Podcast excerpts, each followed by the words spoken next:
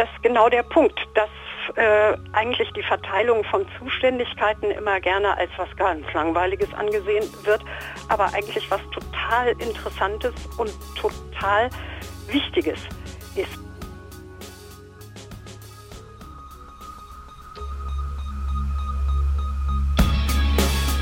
In guter Verfassung. Der Grundgesetz-Podcast.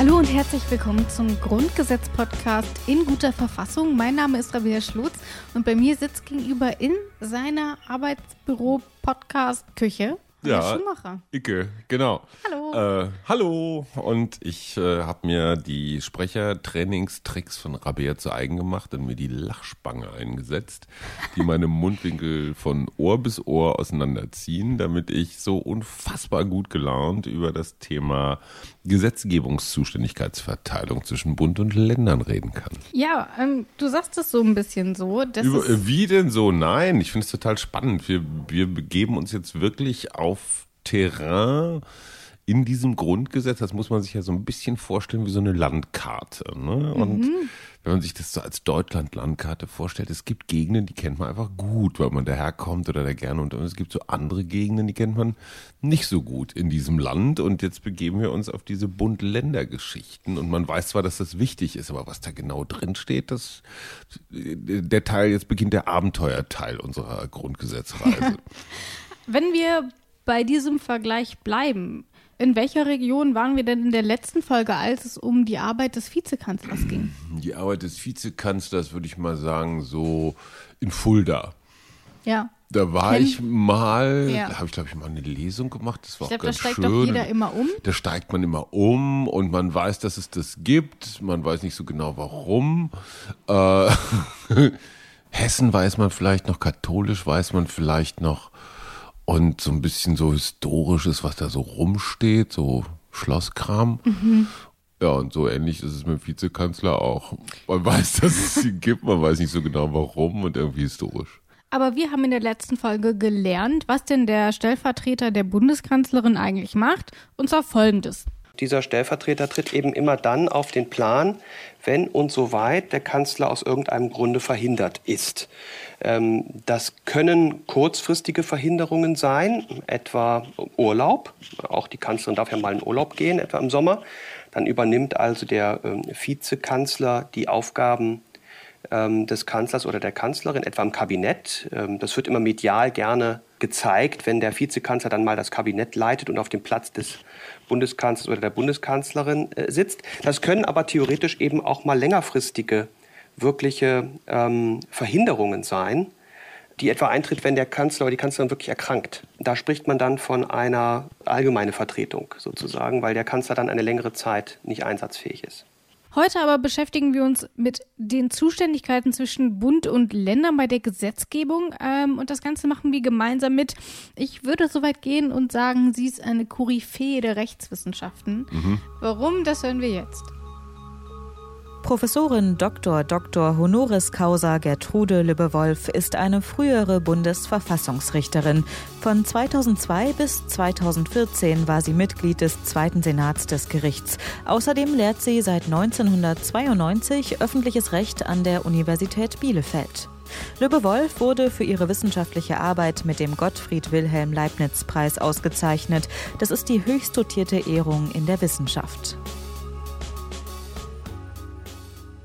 Die Artikel in dieser Folge, die sind sehr verwoben, deswegen machen wir auch Artikel 70 bis 74 und das sage ich jetzt schon, wir machen sie nicht in genau dieser Reihenfolge. Mhm. Ähm, die hängen alle so ein bisschen zusammen und ich glaube, wir müssen mal für diese Artikel eine Lanze brechen.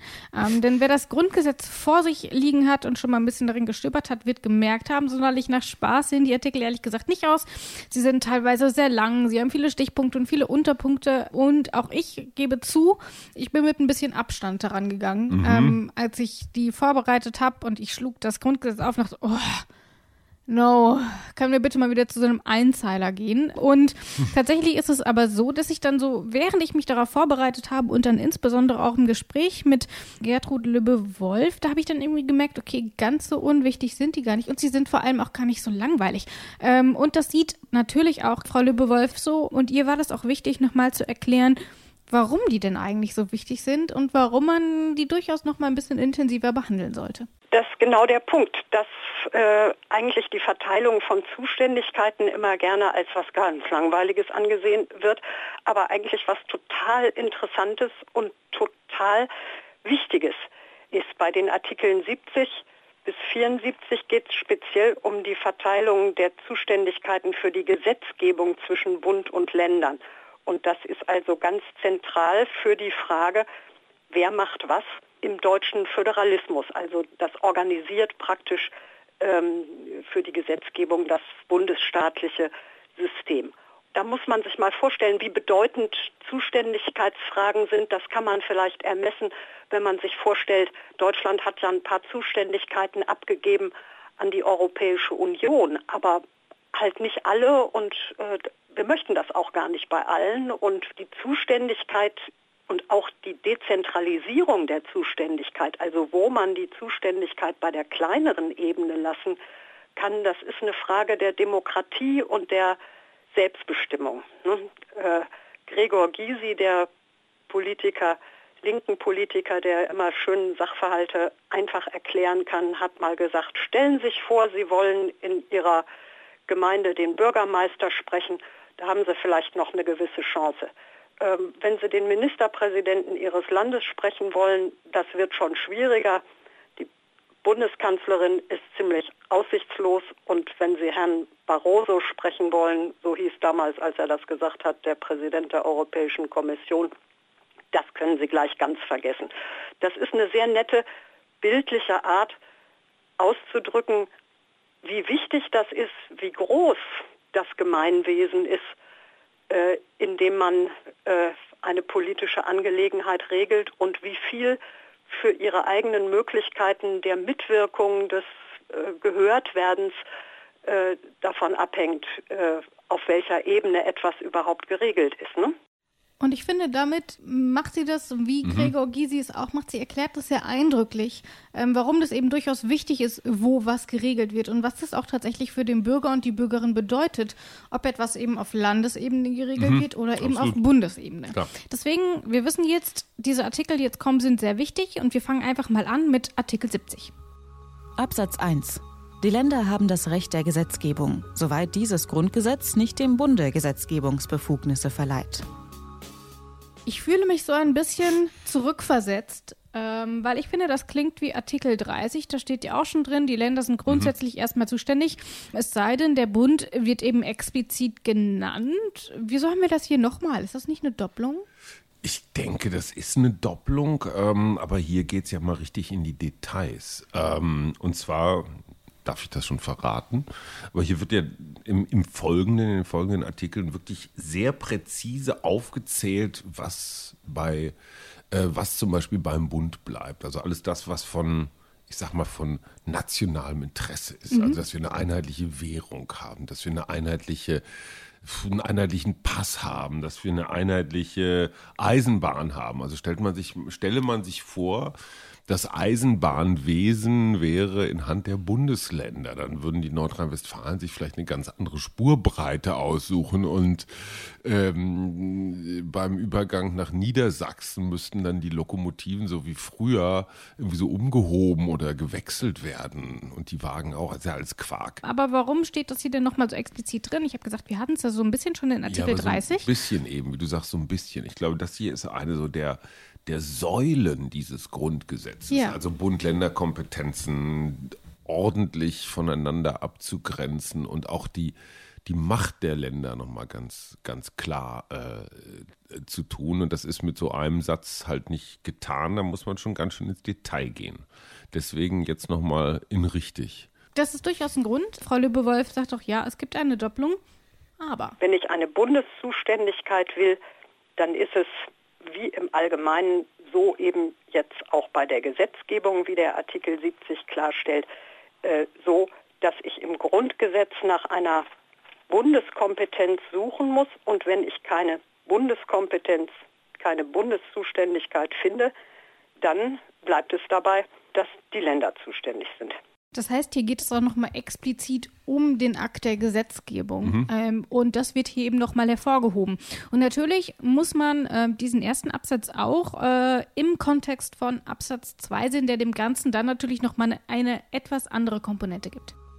Absatz 2 die Abgrenzung der Zuständigkeit zwischen Bund und Ländern bemisst sich nach den Vorschriften dieses Grundgesetzes über die ausschließliche und die konkurrierende Gesetzgebung. Zwei sehr wichtige Wörter, die ausschließliche und die konkurrierende Gesetzgebung. Was ist das? Ähm, wir fangen einfach mal mit der ausschließlichen Gesetzgebung an. Mit der befasst sich auch Artikel 71, den wir deswegen im Vorfeld einfach mal hören. Im Bereiche der ausschließlichen Gesetzgebung des Bundes haben die Länder die Befugnis zur Gesetzgebung nur, wenn und soweit sie hierzu in einem Bundesgesetze ausdrücklich ermächtigt werden. Hier geht es also plötzlich andersrum. Es ist erstmal der Bund zuständig, mhm. es sei denn, er weist den Ländern eine explizite Kompetenz zu. Mhm. Das ist also das, was in der Ausschließlichen drin steht. Ähm, aber natürlich kann ich das nicht so gut erklären. Ich bin nämlich keine Juristin.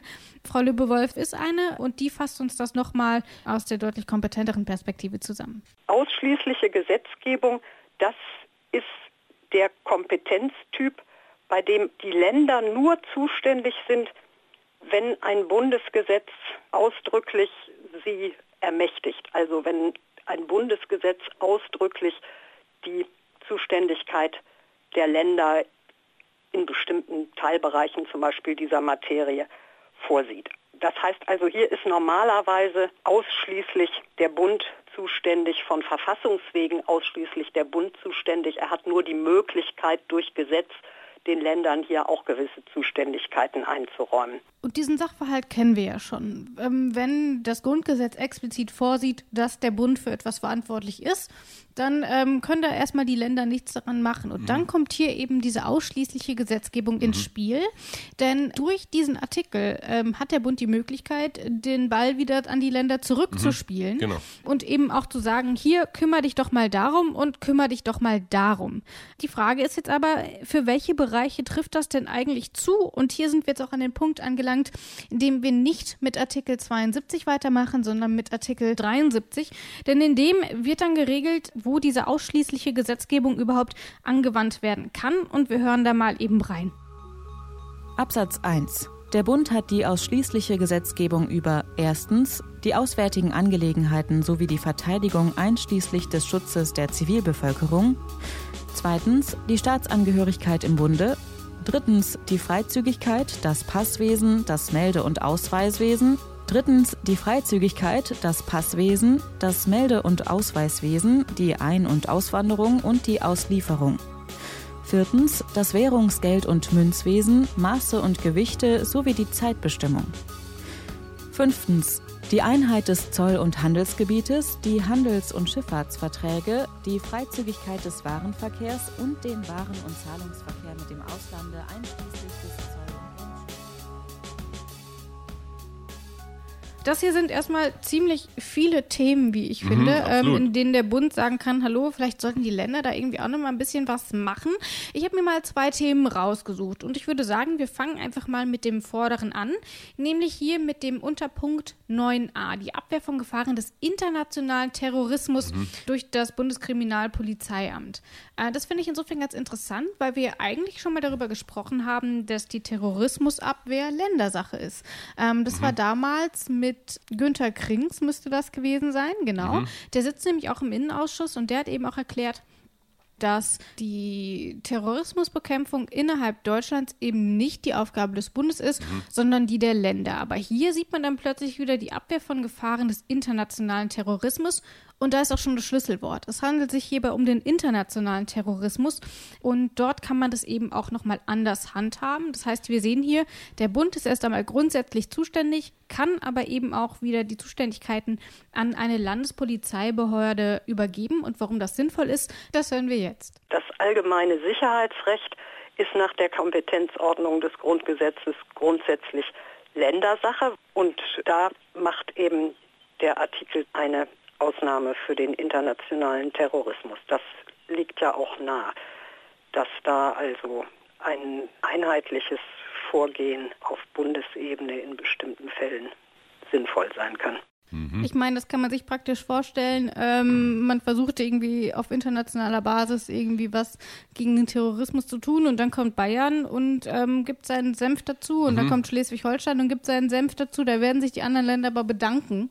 Und wir haben ja äh, auch gesehen jetzt äh, äh, am, am Fall des Breitscheid-Platzattentäters Anis Amri, wie schwierig es auf der anderen Seite ist, wenn Landeskriminalämter und Ermittler zusammenarbeiten sollen. Ne? Also wenn sich jemand, der wirklich Böses im Schilde führt, sich mal hier meldet, mal da meldet, mal untertaucht, mal nicht untertaucht, ist es für naja, für Behörden, die nur auf Bundeslandebene arbeiten, schwierig, denjenigen zu verfolgen. Und die Berliner wissen dann nicht unbedingt immer, was derjenige in Nordrhein-Westfalen angestellt hat. Und der weiß jetzt wiederum nicht, was war eigentlich in Italien.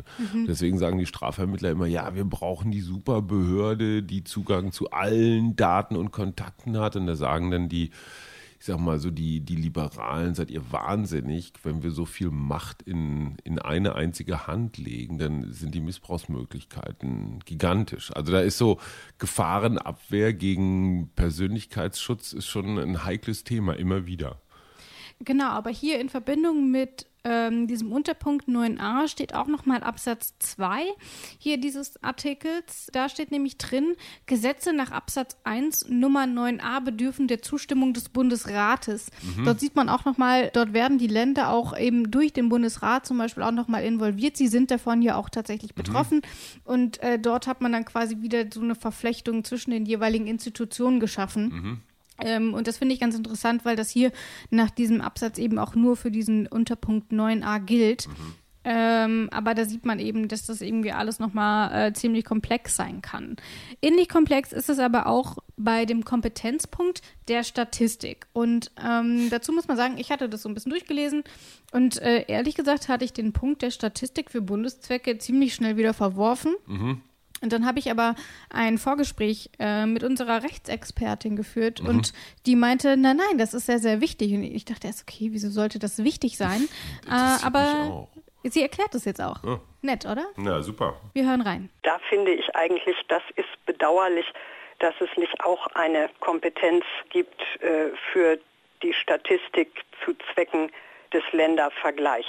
Denn die Zuständigkeit der Länder in vielen Angelegenheiten soll ja auch so etwas wie einen föderalen Wettbewerb ermöglichen. Jetzt würde man ja gerne wissen, was sind denn eigentlich äh, die Erfolge. Im Bildungsbereich weiß man das relativ gut, weil sich das, weil sich Bildungserfolge und Misserfolge relativ gut im Nachhinein messen lassen, ohne dass man dafür große statistische Vorgaben braucht. Aber im Strafvollzug zum Beispiel die Leistungsfähigkeit des Strafvollzuges in unterschiedlichen Ländern ist gar nicht so leicht festzustellen. Man würde sich dann zum Beispiel interessieren, wer hat denn die höchste Rückfallhäufigkeit.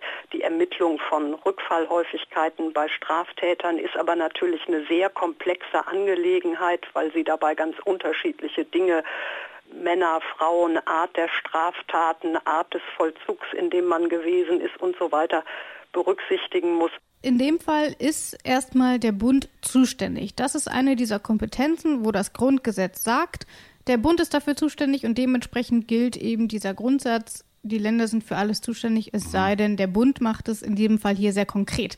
Aber Frau Lübewolf sagt ja schon, dass es in ihrer Sicht ähm, gerade für diesen Fall der Statistik ehrlich gesagt ziemlich bescheuert ist. Und wenn man das hier so hört, kann ich das durchaus nachvollziehen. Ich meine, natürlich wäre das sinnvoll, wenn man dort solche Vergleichsmodelle äh, machen kann. Und das lässt sich dann natürlich auch alles machen, aber natürlich sehr viel aufwendiger weil die mhm. einzelnen Länder dann halt irgendwie selber auch Statistiken immer rumzicken und irgendwo hat immer jedes Bundesland irgendeine irgendeine Schwachstelle und äh, ich glaube, da sind sie sich nach dem Krähenprinzip relativ einig, egal wie sie re äh, äh, regiert sind, von welchen Farben, dass äh, keine Informationen manchmal die besten Informationen sind. Und ich bin ja was mir in diesem ganzen Bund-Länder-Kontext immer ein bisschen zu kurz kommt, ist das, was unsere wunderbare Expertin so wirklich treffend auf den Punkt bringt. Der Wettbewerb zwischen den Bundesländern, den finde ich schon auch wichtig. Das ist eine gute Idee. Und es gibt halt bestimmte, ich sag mal, parteipolitische Konstellationen, äh, die keine besonders guten Bildungszahlen vorzuweisen haben. Und das liegt jetzt nicht an einem Minister oder an einer Legislaturperiode, sondern es setzt sich einfach fort. Ähm, natürlich kann man Stadtstaaten nicht mit wirtschaftlich erfolgreichen äh, Wirtschaftsstaaten vergleichen, das ist schon mal richtig. Aber man kann zum Beispiel Flächenländer miteinander vergleichen, man kann Ost und West miteinander vergleichen, man kann Nord und Süd miteinander vergleichen und, und, und. Und das setzt die Bundesländer einfach ein ganz klein bisschen mehr unter Druck, mal bei bestimmten Themen in die Puschen zu kommen. Was war da als Beispiel noch Straf, Strafvollzug ja, zum genau. Beispiel, ne? Oder mhm. so Resozialisierungserfolge oder, oder, oder. Wie lange dauern Planungsprozesse äh, und, und, und. Und es gibt einfach welche, die können es besser und schneller. Das lässt sich dann aber halt ähm, einfach furchtbar schnell vergleichen. Ich meine, um das vergleichen zu können, müssen alle nach den gleichen Kriterien auch untersuchen. Ähm, ja, und da es eben diese los. Kompetenz insofern erstmal nicht auf Landesebene gibt, ist es halt erstmal ziemlich schwierig. Es gibt aber auch durchaus auch Kompetenzen, die zu Recht beim Bund sind. Ja, ähm, wir schauen uns das Ganze mal an. Äh, zum Beispiel hier im Unterpunkt 1 die auswärtigen Angelegenheiten sowie die Verteidigung einschließlich des Schutzes der Zivilbevölkerung. Das haben wir in anderen Artikeln schon besprochen. Äh, die Staatsangehörigkeit im Bunde macht total viel Sinn, weil es keine sächsische mhm. Landesangehörigkeit gibt zum Beispiel. Ähm, ähnlich ist es mit dem Passwesen, aber auch mit der Währung. Also, dass äh, nicht plötzlich ein Bundesland irgendwie eine andere Währung ausruft, ähm, als es im restlichen Deutschland der mhm. Fall ist. Äh, Luftverkehr. Klar. Ich meine, ein Flugzeug muss über Sachsen, über Hessen, über Thüringen. Und zwar in ziemlicher Geschwindigkeit. So, und da dann unterschiedliche Kompetenzen irgendwie zuzuschreiben, wäre einfach ein absoluter Witz. Das würde überhaupt Klar. nicht funktionieren. Und deswegen sieht man hier, es gibt durchaus Dinge, bei denen es furchtbar sinnvoll ist, dass sie erstmal auf Bundesebene geregelt werden. Wir wissen aber natürlich auch, ähm, der Bund kann über Gesetze auch wieder vorgeben, dass die Länder durchaus einen Teil davon übernehmen. Mhm. Grundsätzlich aber ist eben erstmal der Bund zuständig. Das also erstmal zur Zusammenfassung nochmal zur ausschließlichen mhm. Gesetzgebung. Wir haben aber noch die konkurrierende mhm. Gesetzgebung. Und was darunter fällt, das sehen wir in Artikel 72. Und da hören wir jetzt einfach erst nochmal in den ersten Absatz rein. Absatz 1. Im Bereich der konkurrierenden Gesetzgebung haben die Länder die Befugnis zur Gesetzgebung, solange und soweit der Bund von seiner Gesetzgebungszuständigkeit nicht durch Gesetz Gebrauch gemacht hat. Dort scheint es andersrum zu sein. Erstmal machen die Länder, es genau. sei denn, der Bund beansprucht das für sich. Auch hier hören wir nochmal Frau Lübewolf, die uns das Ganze erklärt. Da ist es so, dass sozusagen die Grundregel umgekehrt ist. Bei der ausschließlichen Gesetzgebung ist die Grundregel, da ist der Bund zuständig, es sei denn, er hat speziell die Zuständigkeit an die Länder delegiert. Bei der konkurrierenden Gesetzgebung ist es umgekehrt. Da sind im Prinzip zwar die Länder zuständig, aber nur solange und soweit der Bund von seiner Gesetzgebungszuständigkeit nicht äh, Gebrauch gemacht hat. Das heißt im Bereich der konkurrierenden Gesetzgebung, deswegen heißt das konkurrierend, äh, kann es im Prinzip sowohl Landesgesetze als auch Bundesgesetze geben, aber Landesgesetze eben nur solange und soweit der Bund die Materie, den Gegenstand nicht mit eigenen Regelungen besetzt hat. Das heißt, es ist äh, die Konkurrenz äh, zwischen Bund und Land hier in gewisser Weise zugunsten des, äh, des Bundes entschieden, wenn er nämlich beschließt in einer Materie, die der konkurrierenden Gesetzgebung unterfällt, regele ich, der Bund, die Sache, dann haben, soweit der Bund es geregelt hat, eben die Länder dann nichts mehr zu sagen. Und natürlich hat das Grundgesetz auch hier wieder einige Bereiche festgelegt. Mhm. Ähm, auf die werden wir gleich eingehen. Die stehen nämlich in Artikel 74. Ich sage, heute ist alles ein bisschen wirr durcheinander. ähm, aber wir bleiben. Aber es lohnt tatsächlich mal, äh, sich diese Artikel 70 bis äh, 74 mal anzugucken, ja. weil das alles vorzulesen, das flutscht natürlich dann alles so durch. Genau. Das äh, gewinnt seinen ganzen Zauber erst dadurch, wenn man sich diese Liste mal anguckt und sich jedes Mal überlegt, ja, das hat Sinn siehe Luftverkehr oder so. Wir werden uns auch gleich die Liste nochmal zu der konkurrierenden Gesetzgebung anschauen. Zunächst aber ähm, hätten wir hier noch Absatz 2 und jetzt wird es richtig crazy. Den überspringen wir auch mal eben und behandeln den dann gemeinsam mit mhm. Artikel 74. Es tut mir sehr leid, liebe Hörer ähm, und Hörerinnen. Ähm, wir müssen hier so ein bisschen springen. Stattdessen schauen wir uns erstmal Absatz 3 an. Was dort nämlich drin steht, das hören wir jetzt.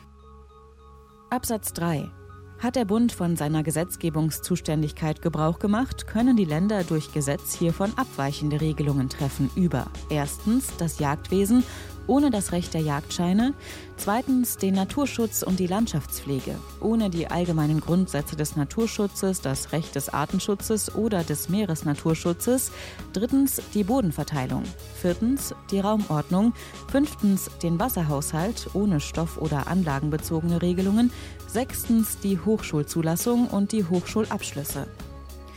Bundesgesetze auf diesen Gebieten treten frühestens sechs Monate nach ihrer Verkündung in Kraft, soweit nicht mit Zustimmung des Bundesrates anderes bestimmt ist. Auf den Gebieten des Satzes 1 geht im Verhältnis von Bundes- und Landesrecht das jeweils spätere Gesetz vor. Wir haben gerade geklärt, die Länder sind so lange zuständig, bis der Bund sagt, okay, wir machen ja. das selber. Und dann gibt es aber Bereiche, in denen die Länder, obwohl der Bund gesagt hat, dass sie es mhm. machen, was Eigenes machen dürfen. Mhm. Kann wir das mal bitte, also was, warum? Ich glaube, das hat wieder was mit dieser generellen Bund-Länder-Verpflichtung zu tun. Auf der einen Seite so viel Hoheit wie möglich, auf der anderen Seite so viel Einheit wie möglich. Das ist ja das Problem an einem Bundesstaat. Du hast relativ autonome Länder, aber eben auch ne, das große Ganze dieses Deutschland. Aber wofür brauche ich das Bundesrecht dann überhaupt noch, wenn die Länder abweichend davon Regelungen veranlassen dürfen? Ähm, das ist eine gute Frage. Ja, finde ich auch. Das ähm, ist eine gute Frage. Ich, ich versuche einen Sinn. Ich bin mir sicher, dass, also selten hatten wir eine Expertin zu Recht da, als äh, zu Recht, zu Recht dazu am rechtesten, kann man ja, steigern. Bestimmt. Als, äh, als heute. Ich gebe erstmal so einen kleinen Vorgeschmack. Ähm, wie immer haben wir, nein, nicht wie immer, aber sehr häufig ist es auch hier der Fall, das Ganze ist historisch bedingt. Ähm, mhm. Wir hatten einmal in Deutschland die Rahmengesetzgebung. Das heißt, äh, der Bund hat einen gewissen Rahmen vorgegeben, die die Länder entsprechend ausschmücken durften. Das hat aber insofern nicht funktioniert, weil der Bund das Ganze einfach immer so detailliert vorgegeben hat, dass ehrlich gesagt für Ausschmückungen nicht mehr sonderlich viel Platz war. Dem hat man eben Rechnung getragen und hat das jetzt eben so gemacht, wie wir es hier in Absatz 3 stehen haben. Und was das genau bedeutet und warum das in dem Fall vielleicht sinnvoller ist, da kommt jetzt unsere Expertin Gertrud Lübbe-Wolf ins Spiel. Der andere Punkt ist, dass in diesem Bereich, wo ein Teil der Zuständigkeit bei den Ländern lag, es immer wieder zu Verzögerungen und Problemen mit der rechtzeitigen Umsetzung von europarechtlichen Vorgaben gekommen ist, weil eben der Bund alleine das nicht machen konnte und immer war dann irgendein mindestens ein oder mehrere Länder, die da noch hinterherhinkten. Äh, und dann hatte der Bund Probleme mit der EU. Und um das zu beenden, hat man sich im Zuge einer Föderalismusreform im Jahr 2006 dann darauf geeinigt, diese Materien, die früher in der Rahmenkompetenz, in der sogenannten Rahmenkompetenz des Bundes lagen, äh, die sollen jetzt in die konkurrierende Gesetzgebung rüberwandern, aber zum Ausgleich für das, was dem Ländern dadurch an Spielraum entgeht, sollen sie jetzt die Möglichkeit haben, dann doch wieder davon abzuweichen, von dem, was der Bund dann regelt. Damit war dann insbesondere das Anliegen erfüllt, dass der Bund in die Lage versetzt wird, rechtzeitig und pünktlich die europarechtlichen Vorgaben umzusetzen. Eine Antitrödelgesetzgebung. Ja. Irgendwie ganz cool. Ja. Ähm, und es betrifft, wir haben sie eben schon gehört, sechs Punkte. Wir haben zum Beispiel das Jagdwesen, wir haben die Bodenverteilung, den mhm. Wasserhaushalt. Mhm. Ich kann mir vorstellen, so irgendwie Jagdwesen, damit, ich habe nicht das Gefühl, dass ich damit irgendwie in Kontakt komme. Wie mit Jagdrecht? Ähm, ja. Naja, hast du, hm, also wir haben ja alle zum Beispiel eine Meinung zum Wolf. Ja, darf ja. der Wolf abgeschossen werden oder nicht? Ja gut, Meinung, Hoch. aber nicht im Sinne von, ich bin da persönlich von betroffen. Äh, wobei das ja aber vielleicht Weiß zum nicht, Beispiel wenn du mal im Harz wandern gehst. Ja, vielleicht. Du hast, glaube ich, der Wolf würde sich schon freuen, wenn er dich sieht. Das ist aber nett. Naja, ich wollte damit sagen, ich bin so ein alter zäher Knochen, aber so klar. wölfisch betrachtet. Ja, hm. aber wir haben ja natürlich, äh, vielleicht stimmt meine subjektive Einordnung da auch nicht, ähm, aber wir haben hier zum Beispiel irgendwie noch Themen, ähm, wie zum Beispiel der Naturschutz. Da habe ich irgendwie das Gefühl, dass das irgendwie ein bisschen direkter bei uns dran ist.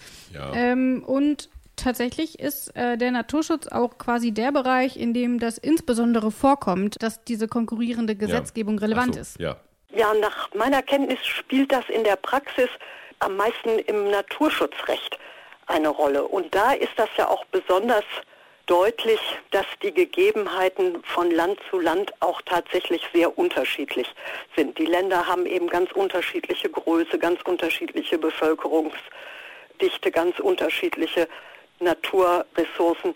Und da ist das verständlich, dass es einen erhöhten Bedarf an Dezentralität, also dezentralen Lösungsmöglichkeiten gibt. Und äh, die werden äh, in der Praxis auch tatsächlich genutzt. Und ich meine, das, das ist einleuchtend, ähm, wenn wir zum Beispiel NRW angucken, viel Industrie, auch immer noch viel Kohle ähm, und dann aber gleichzeitig vielleicht ähm, eines der Bundesländer an der Nordsee ähm, wo einfach zum Beispiel nochmal ganz andere Anforderungen irgendwie an Umweltschutz oder Naturschutz und so gelten müssen. Von daher, wenn man das jetzt irgendwie nochmal so gehört hat, finde ich, ergibt das dann doch schon wieder deutlich mehr Sinn, als es wahrscheinlich beim ersten Durchlesen gemacht mhm. hat. Ich frage mich aber grundsätzlich, welche Idee hinter dieser konkurrierenden Gesetzgebung steht. Kannst du das irgendwie einordnen, warum das überhaupt sinnvoll ist, warum man sich ich da nicht einfach vorher geeinigt hat? Die Länder haben ja schon so, so Eigenheiten. Es gibt eher katholische Länder, es gibt eher protestantische Länder, es gibt Küstenländer, es gibt Bergländer. Vielleicht sind dann da die individuellen Bedürfnisse bei bestimmten Themen ähm, äh, nicht durch ein Bundesgesetz abzudecken. Also konkurrierende Gesetzgebung ist zum Beispiel sowas wie Ausbildungsvergütung oder sowas. Wenn jetzt in einem Bundesland besonders viele Lehrstellen offen sind, könnte es jetzt eine Landesinitiative geben, was weiß ich, wir packen mal noch einen Huni drauf auf den, auf den Lohn oder sowas.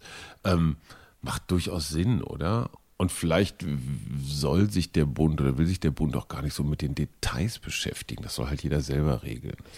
Aber warum man es dann nicht einfach bei den Ländern gelassen hat, sondern sich eben für diese konkurrierende Zuständigkeit entschieden hat, das hören wir jetzt. Die Idee ist eigentlich nicht, dass unbedingt im Ausgangspunkt besser die Länder zuständig sein sollten, sondern dass das Materien sind, wo man nicht so ein für alle Mal und in jeder Hinsicht vorweg bestimmen kann, wo da die bessere Zuständigkeitsweisung ist und dass man das also von Fall zu Fall entscheiden muss nach bestimmten Kriterien. Man kann das als eine Art Subsidiaritätsklausel bezeichnen.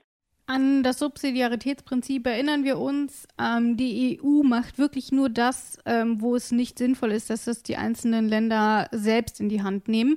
Äh, so ist es hier eben auch. Erstmal sind die Länder zuständig und vielleicht merkt man dann im Zuge dessen, äh, dass es vielleicht gar nicht so sinnvoll ist und mhm. dann hat der Bund eben nochmal die Möglichkeit, auch einzugreifen. Und wir sehen ja, dass es ja hier auch immerhin nochmal dieses Schlupfloch gibt, ähm, zumindest für diese Bereiche, die wir hier in Absatz 3 gehört haben, mhm. Ähm, dass man da auch immer wieder noch ein bisschen mehr Spielraum bekommt. Aber welche Themen fallen Ihnen jetzt überhaupt unter diese konkurrierende Gesetzgebung? Die sind in Artikel 74 genannt und, und den zwar hören ganz wir schön und zwar ganz schön genau. Das sind ziemlich ziemlich viele und wir werden nicht alle hören. Ähm, sondern wir werden uns einige beispielhaft raussuchen ähm, und wer wirklich alle wissen will, der kann sich dann einfach nochmal unter detektor.fm den kompletten Artikel anschauen. Wir hören rein. Absatz 1 die konkurrierende Gesetzgebung erstreckt sich auf folgende Gebiete. Erstens das bürgerliche Recht, das Strafrecht, die Gerichtsverfassung, das gerichtliche Verfahren ohne das Recht des Untersuchungshaftvollzugs, die Rechtsanwaltschaft, das Notariat und die Rechtsberatung.